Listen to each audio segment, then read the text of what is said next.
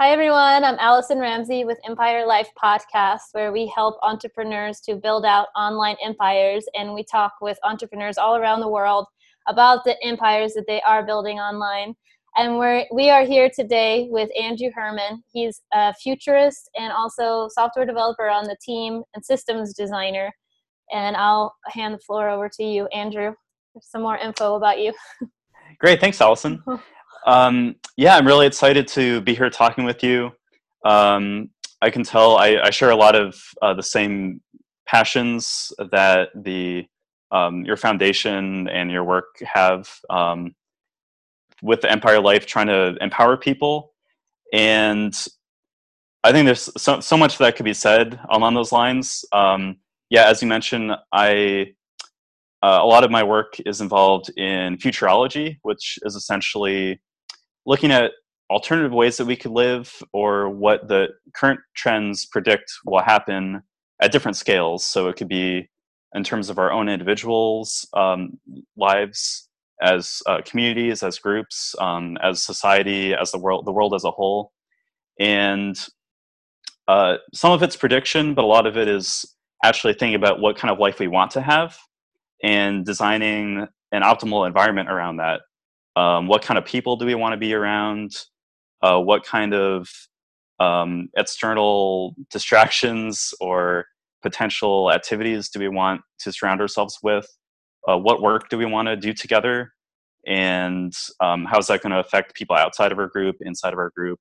So that's kind of where a lot of my um, interest in systems design is is uh, looking at different levels of organization whether it's um, ourselves, our health, uh, trying to create like holistic mind, body, spirit balance, or looking at healthy communities, uh, looking at what they need in terms of material uh, success and community support, uh, how to empower them economically, uh, and then yeah, and looking at what we can do together, what we can achieve. Yeah, I love how collaboration is so important to you and the community. We definitely resonate on that with Empire Life, and and I have enjoyed every time that we've spent together working together. And can you go more into detail, Andrew, about why is the community and collaboration so important to you? Like, what what are the benefits emotionally, spiritually, economically? Can you explain that a little bit more to us? Sure. So yeah, I, I, like to look at things from different perspectives. So I'll uh, conjure up a few examples. Cool. Um, one one model I really like is Maslow's hierarchy of needs, and it describes uh, what an individual needs to be healthy and to achieve self actualization, which is like uh, achieving your highest potential. And um, you know, so that includes material things like you know, food, water, sleep, uh, sex, homeostasis, um, and then right above that is belongingness and connection. So it identifies, and this is based on scientific empirical evidence of what humans across cultures and societies groups need to function well, is to be able to connect with people and uh, and really feel belongingness. Um, so you know that doesn't just mean working on the same project because you're going to get paid, but that you all feel like you're actually helping each other grow uh, you're all excited about the project and you feel like it's actually going to um, accomplish some you know some shared vision or goal that you have. So i'm really drawn to that aspect of it. And uh, from my own, own experience um, the last couple years i've been really interested in intentional community. And this is something that i've fo- been focusing a lot on in an organization that i contribute to called futurist playground and basically where we look at uh, what's the bare minimum that we need to uh, sort of initiate some really strong communities where there's a lot of synergy that happens where uh, people are all fulfilled to achieve their potential as individuals. And once that happens then we're able to come together and um, propagate that and and hopefully live in a you know more environmentally regenerative way um, more peace between people uh, using nonviolent communication techniques so that we can pacify conflicts instead of ignore them or um, resort to violence. And so yeah, I've been uh, traveling a lot, exploring different intentional communities, and looking at like uh, how they support themselves in terms of uh, yeah the bare you know essentials, food and stuff, and then also you know what um, economic activities are they engaged involved in, and then you know what activities do they uh, either uh, host on their own or involve themselves in. Um, so you know like festivals and gatherings and circling and um, all that kind of stuff.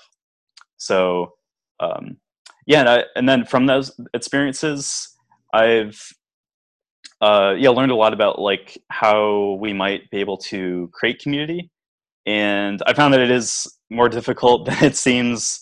Uh, I suppose maybe academically to just say, oh yeah, just get a bunch of people together with common values, and that's sort of the idea still of what I would like to help promote um, but it's also you know making sure that there's a stable foundation there uh, where everyone has the very basics of what they need so that people don't get into scarcity mode um, so it's really about like encouraging an environment of abundance and then once that happens the idea is that you know there'll be a lot of synergy and peace created between people um, in that community. I love that andrew.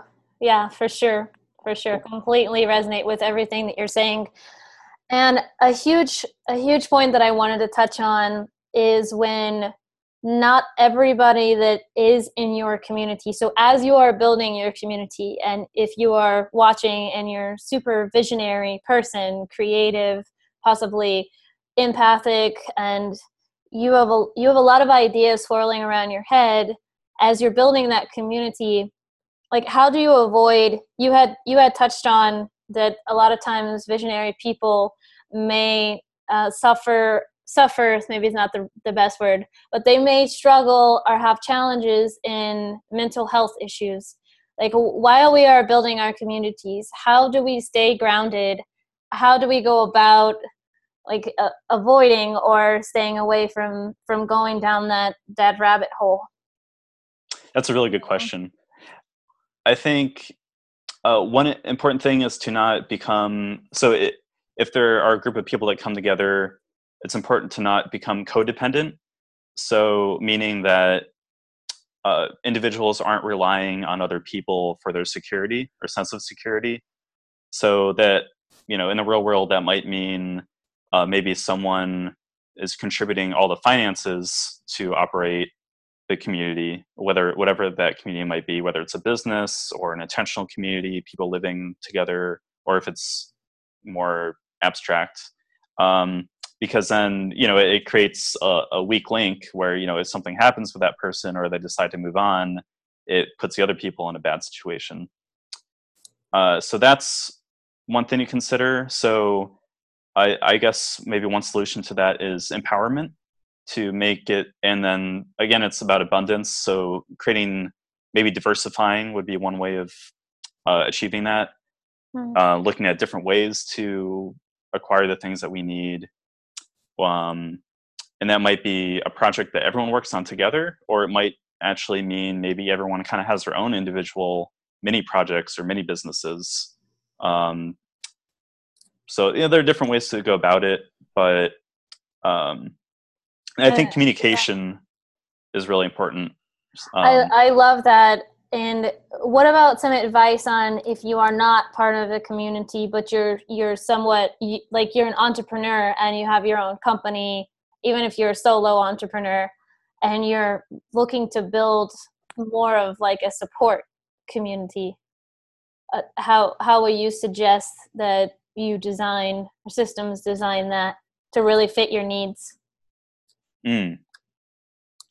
I would say uh, leverage, uh, leveraging different people's strengths mm. um, is an important one, and I know that's uh, something you talked about in a previous podcast that I just watched on Empire Life, and that really resonated with me because um, I've noticed that for myself, I'm uh, I tend to be you know someone who wants to do everything by myself because I you know have I don't know if it's really trauma, but past experiences of you know people not pulling their weight or not you know doing what i was hoping they would do and and thinking that it's easier to do it myself Um, so I think that's one of my personal life challenges or uh, things for me personally to work on is uh, trusting people.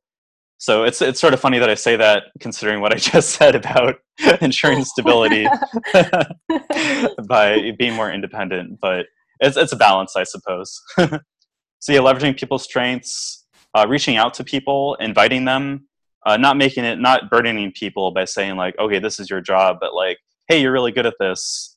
Um, I could really use your advice, or you know, are you interested in helping me with this project or this aspect of my project? Um, you know, so if you're like producing a podcast, it's like, oh yeah, you're good with uh, certain aspects that are not in my zone of genius.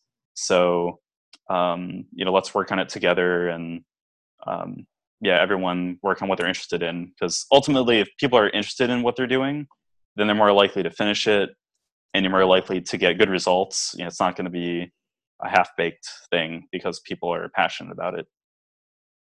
I completely agree, and I, I appreciate you being vulnerable and sharing sharing from from your experiences Thank you. And do you feel like there there is a a sense of vulnerability in when when we do say this is not my zone of genius? I definitely think there is. Mm. I think there is a a strain of I don't know what the label would be, modern society or economics where we have to present ourselves as really powerful and knowing of everything because uh, I don't know, maybe potential customers would see us as weak or um, something like that. But I don't know. I, I'm also a believer that everything's true in a certain context. So maybe there's a context where that is true. Maybe on a world stage that it that idea plays a different role. That philosophy of uh, pretending to know everything. But mm when we're trying to make real connections with people and if we're trying to create a connection with our clients or customers that is more about um, something that actually makes us feel good as opposed to a transactional thing then I, I, think it is really important to be vulnerable i don't know if that answered your question but. it, it definitely does answer my question and i do feel that it's somewhat of a paradigm shift that we're seeing right now with especially with the online businesses where it's okay to say i don't know everything. I I, I just said to a client earlier today that I was telling you I got off the phone call with about everyone on the team is is most likely having their zone of genius and that may not be exactly what mine is. So i may not even be able to answer this particular question when i'm on the phone with you. I may need to actually talk to them first because that's their zone of genius and then I'll get back to you, or we can all get on a call together. And I felt super vulnerable in in actually saying that, like to say, hey, this does it. And frankly, it's not my even my highest excitement. Mm. Though I know that I can find the information, I'm saying w- what my other teammate is doing. They're an expert in that, and it's not necessarily my highest excitement that I have to be an expert in that. It's my highest excitement that I'm doing what as you were saying, what I really enjoy and what I'm passionate about doing. And I can always find that information and ask them that question. And then we're all together. And that leads me, oh, to that just reminded me of the, the concept that you wanted to touch on. And I was that you wanted to go a little bit more into the individual personal health and then also about the Hollands. Did I say that right? Or Hollands? Uh, Hollands. Hollands. Hollands. Yeah yeah. yeah that reminded me of that that story that i was just telling because i'm i feel so much greater as a whole team. I know that my team is supporting me and is in my blind spots and and then we're we're all greater together as a whole. And i don't have to be an expert at all those things. There's no time for that right? Right. Definitely. Yeah um yeah, I would definitely like to go into that. And yeah, when you you touched on moving kind of from old paradigm into new paradigm, um, I I guess my mindset is very much uh, observing how on, on many different levels the sort of old paradigm is represented by a scarcity environment, uh, or at least artificial scarcity. So maybe you know we don't actually have to be in scarcity now, but it's mostly our mindsets that are keeping us in that space, um, whether it's individuals or group or society, and then looking at how we can move into abundance, uh, which is really an environment of abundance, uh, meaning abundance of um, our material needs, belongingness and connection, and the ability of that to empower us to not have to resort to old modes of getting what we want through violence or um, essentially violence is really one of the main result, results of scarcity. But and uh, so how i look at that transition happening is through synergy. And that's where the power of holons comes in. So a holons is a conceptual model where it describes how every entity can be described as an individual and also part of a larger whole. So if you look at a, uh, the smallest, or maybe not the smallest, but one of the smallest that we know of would be like subatomic uh, particles. Uh, you know, they each have their own individual properties. You know, they might have, uh, you know, for those into science or physics, they have like their spin direction, and then they unite to form uh, protons and neutrons, and you know they have their own properties. They have a charge, and then uh, you know, and then and then they form together to form atoms. The atoms form together to create molecules, and then in biology track you have like proteins, and then molecule or molecules by proteins, cells, uh, organs, organisms, and if you look at each of those levels, the individuals all have their role or their powers and when they work together they can create something that is greater than the sum of their parts. And that's what's really powerful is that you know our heart on its own you know it can pump blood but if we don't have the other organs to help the blood circulate and provide oxygen to it with the lungs it's just going to be like a lump of you know mass. And you know it might only survive for a short amount of time but if it works with all the others, then we have this you know fully formed organism, maybe called a human. You know, humans can do amazing things like create this podcast, and uh, and extending it further, we have uh, humans working together. Um, and where synergy happens is when people leverage uh, their different talents and they create something that they couldn't do otherwise. And I'm a firm believer that like in DIY. So I think that like anyone can learn anything, but uh, I think people maybe have like certain talents that lend themselves to certain things, or they might have uh, like I liked what you said about excitement, like zone of excitement. So you know, I think our excitement, which is like a us leading with our heart, like uh, makes us to learn certain things or do certain things.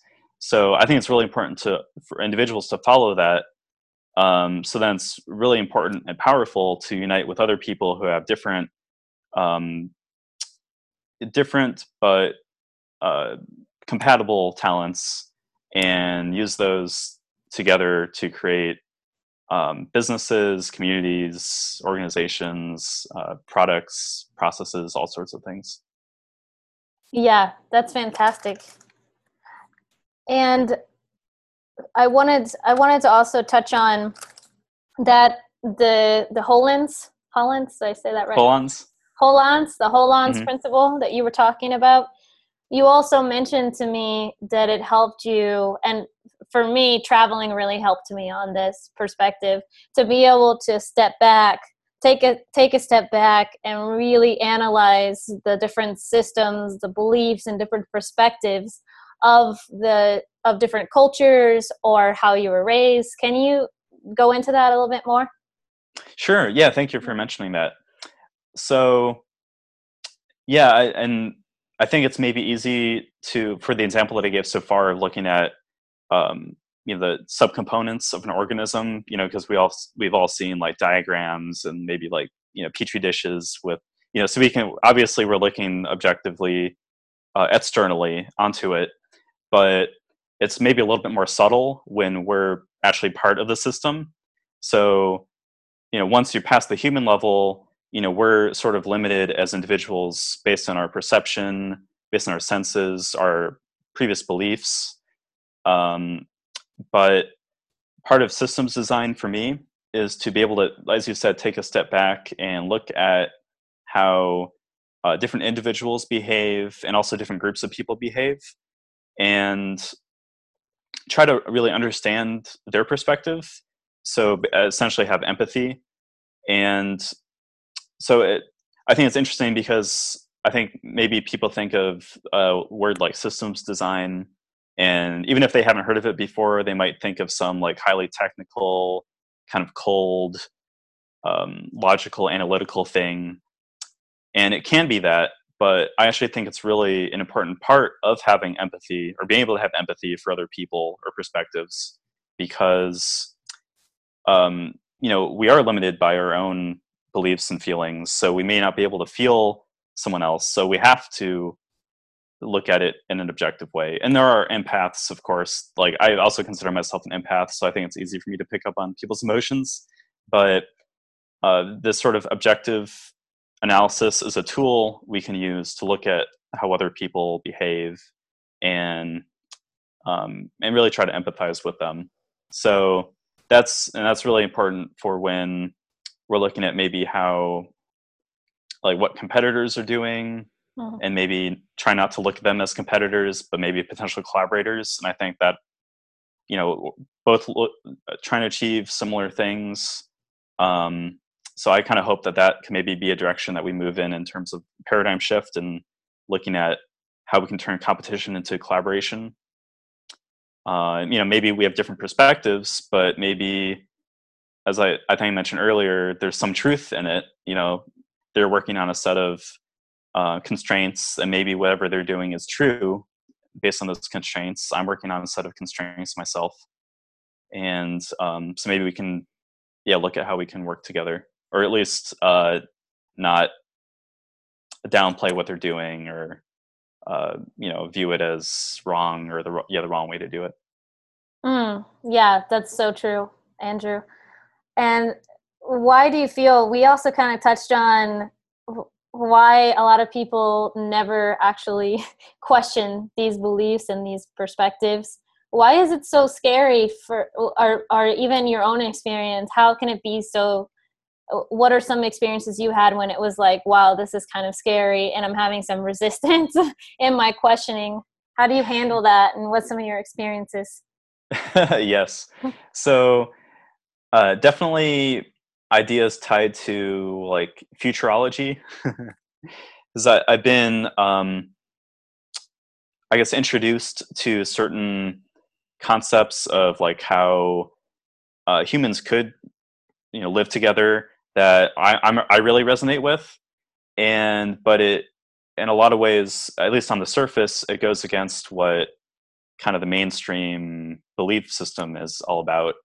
And i think when why it's so difficult to get past that is because when we start to really look at a lot of things in mainstream culture or society um, from an objective objective way where we're sort of unattached from it uh, and we're not sort of caught up in its survival then we realize how scary some of those aspects of it are and and i've I consider myself privileged to be able to kind of extract myself from that, um, just based on like my circumstances. Uh, I mean, I've also figured out how to do it by living like a minimalist lifestyle, so I was that's where I was able to extract myself for a while and um, to observe it better.